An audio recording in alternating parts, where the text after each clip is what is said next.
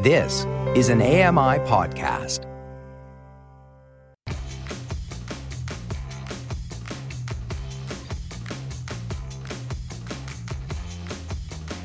Welcome back. It's now with Dave Brown on AMI TV.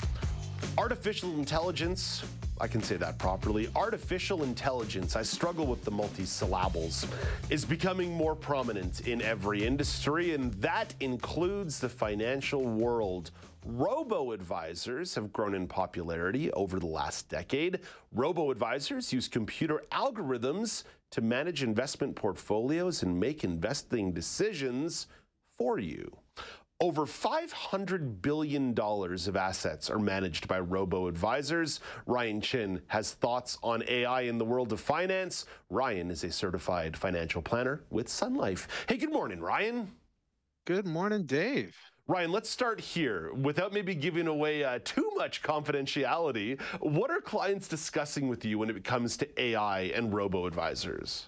Uh, Dave, I mean, this is a hot topic and actually started as a hot topic in the last uh, couple, three years uh, as you know, uh, you know, COVID came in and everyone were a little more shuttered in, and the, the people wanted to do a little more home gaming, as it were, uh, get a little more personally involved. They, uh, you know, they started to learn all about this uh, robo advice, and you know, is it more worthwhile? So obviously, I mean, we've got clients who reach out and say, you know, why why do I need a person when I can, you know, log in and do this all with a robot.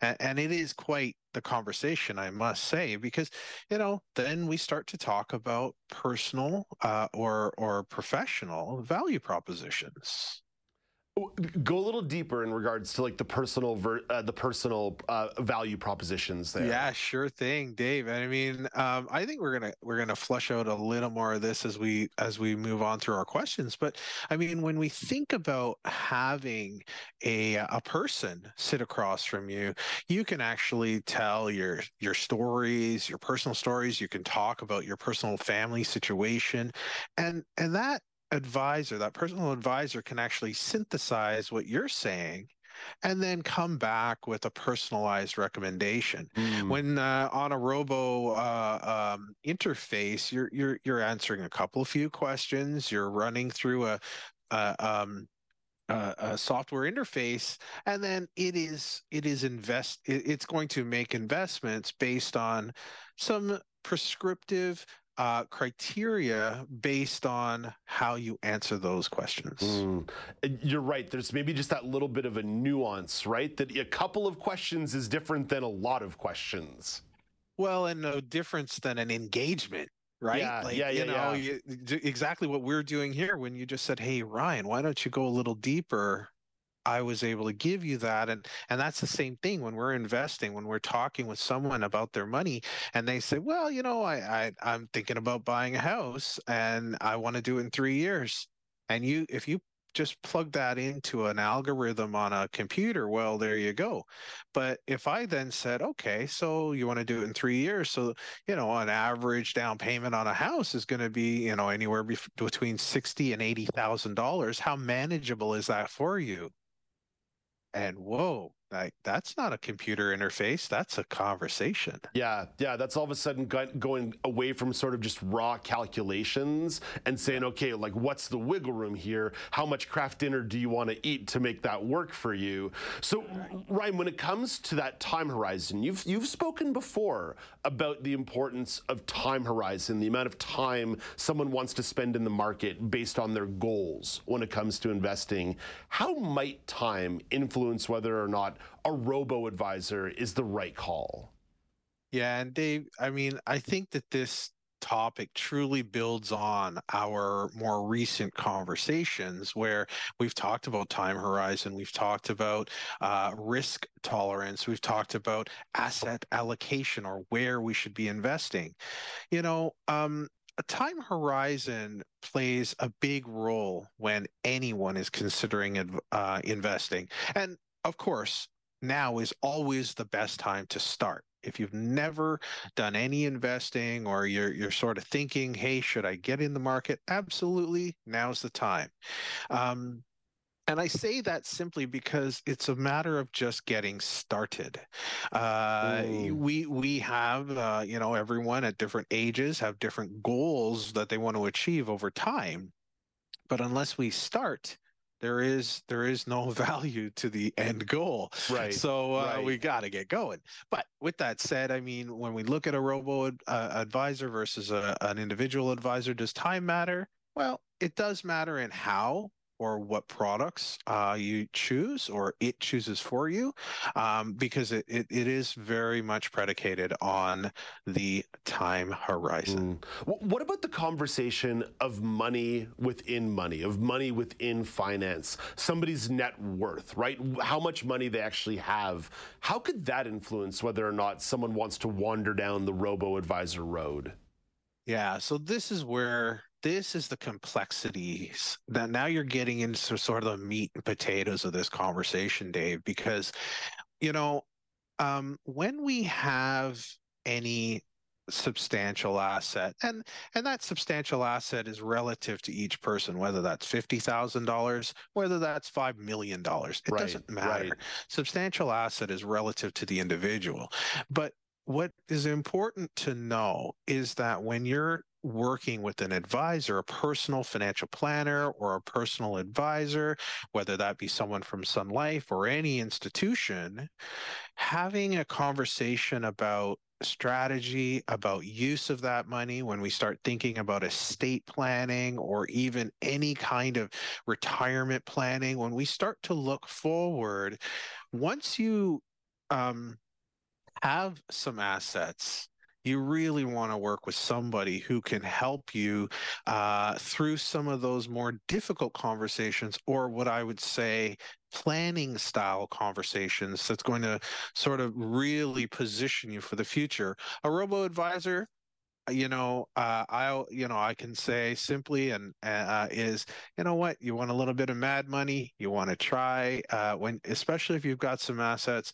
if you just want to have a little bit of fun on the side, great option. But uh, but once we get into that deeper planning conversation, you really need a financial professional across from. Oh, I, I like what you mentioned there, Ryan, about the possibility of sort of dabbling, dipping a toe, because I am not a certified financial planner. I would never tell anybody to experiment with their money, and they definitely shouldn't listen to me.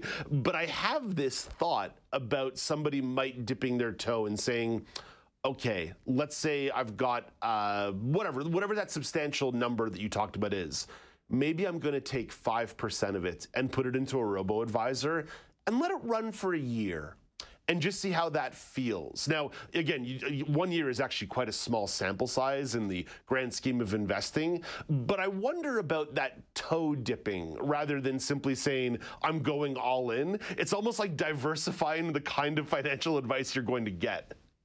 Yeah, absolutely, David. I mean, let's let's be real here. I mean, when we get into a robo advice uh, conversation, you know, uh, the individual needs to be a little bit more hands-on, a little bit more aware of what needs to happen, setting it up, making sure they're properly putting it into whether a tax-free, you know, a sheltered, uh, a registered account versus a non-registered account. So there needs to be some awareness. Let's start there. There's a bit of Mhm. baseline.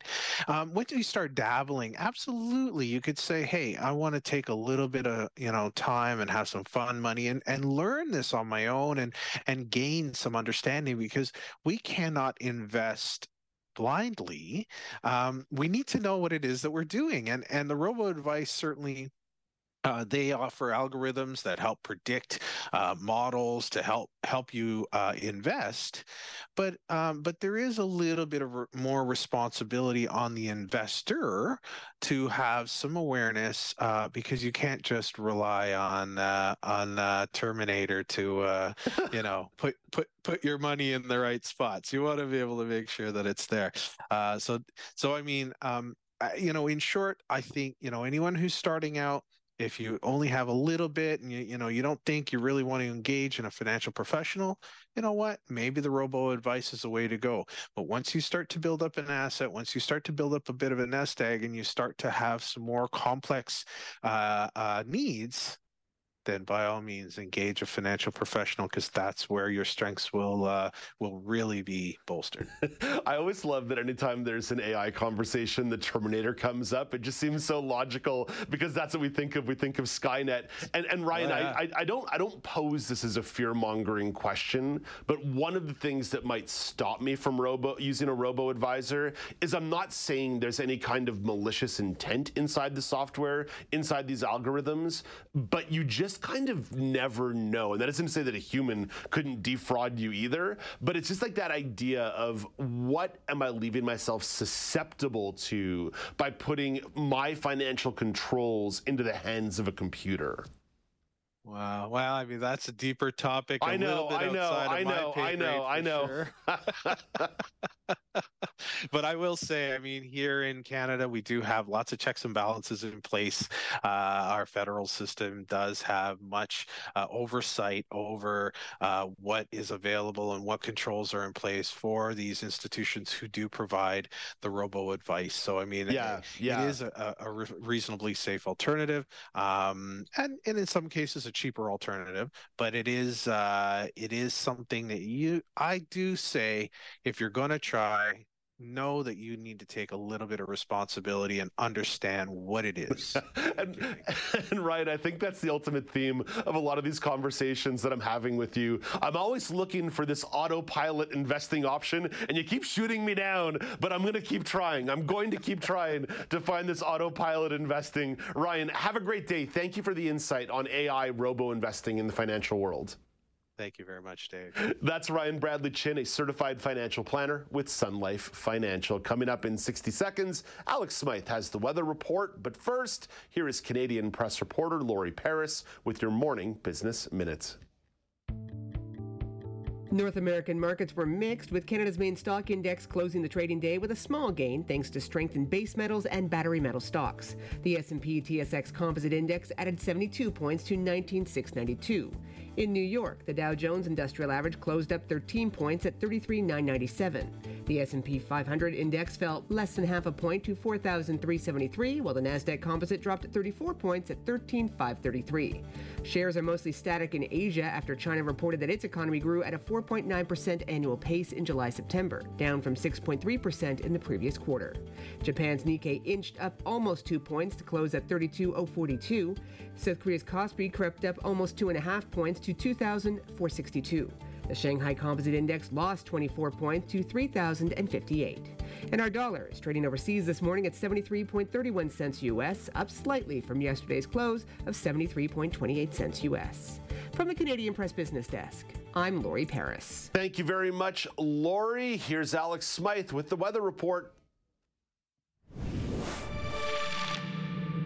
Alex, warm temperatures in southern Ontario, but maybe a little bit of SOG monster on the way.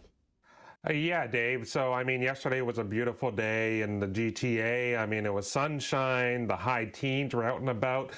But as we look towards the rest of the week, right before we get to the weekend, it's going to be a bit more drizzly and wet. So the temperatures, though, are, are set to stay in the teens. So that's something positive to take with you as you make your way through the rest of the week. But it's going to be wet conditions. And this is all due to a prairie clipper system, which will bring rain and the soggy conditions through Ontario as it passes and makes its way eastward. So uh, originally, there were also concerns that there would be another system coming up from the states from Colorado, but currently the projections uh, are saying that it's going to stay south of the border, so it's only the one system we need to worry about in Ontario and, and the GTA Golden Horseshoe area. So and like, and like, do, will... and like, do we have to worry, Alex? I don't think worry is the right word there. Like, get your raincoat out, get your umbrella. Yeah, but you just want you have to be mindful of watching the weather, you know, seeing how you have to be out and about. Dave, we don't drive. We have to we have to take the public gotta transit. Schlep, be gotta schlep. Yeah, I gotta schlep. Gotta yeah. get gotta get your shoes wet. Gotta get your shoes dirty. Exactly, right? No one wants that. But basically, what this system is going to bring, it's going to be um, some way, uh, rain and some winds that will dance around the 50 kilometer uh, mark. So not too, too strong, but still, you know, going to be noticeable. That said, once the weekend comes, it's going to be moved on into either Eastern Ontario or into Quebec and it will be cloudy conditions with a bit of sunshine, but that warm temperature should still be in the area. So it'll be fairly pleasant as the weekend comes around. Very good. A bit of a good news story there coming from Alex Smythe on the weather front, especially if you enjoy a little bit of wet weather. Coming up after the break, Nova Scotia Music Week is on the horizon. Halifax community reporter Melina Kazanavicius gives you the details. This is Now with Dave Brown on AMI TV.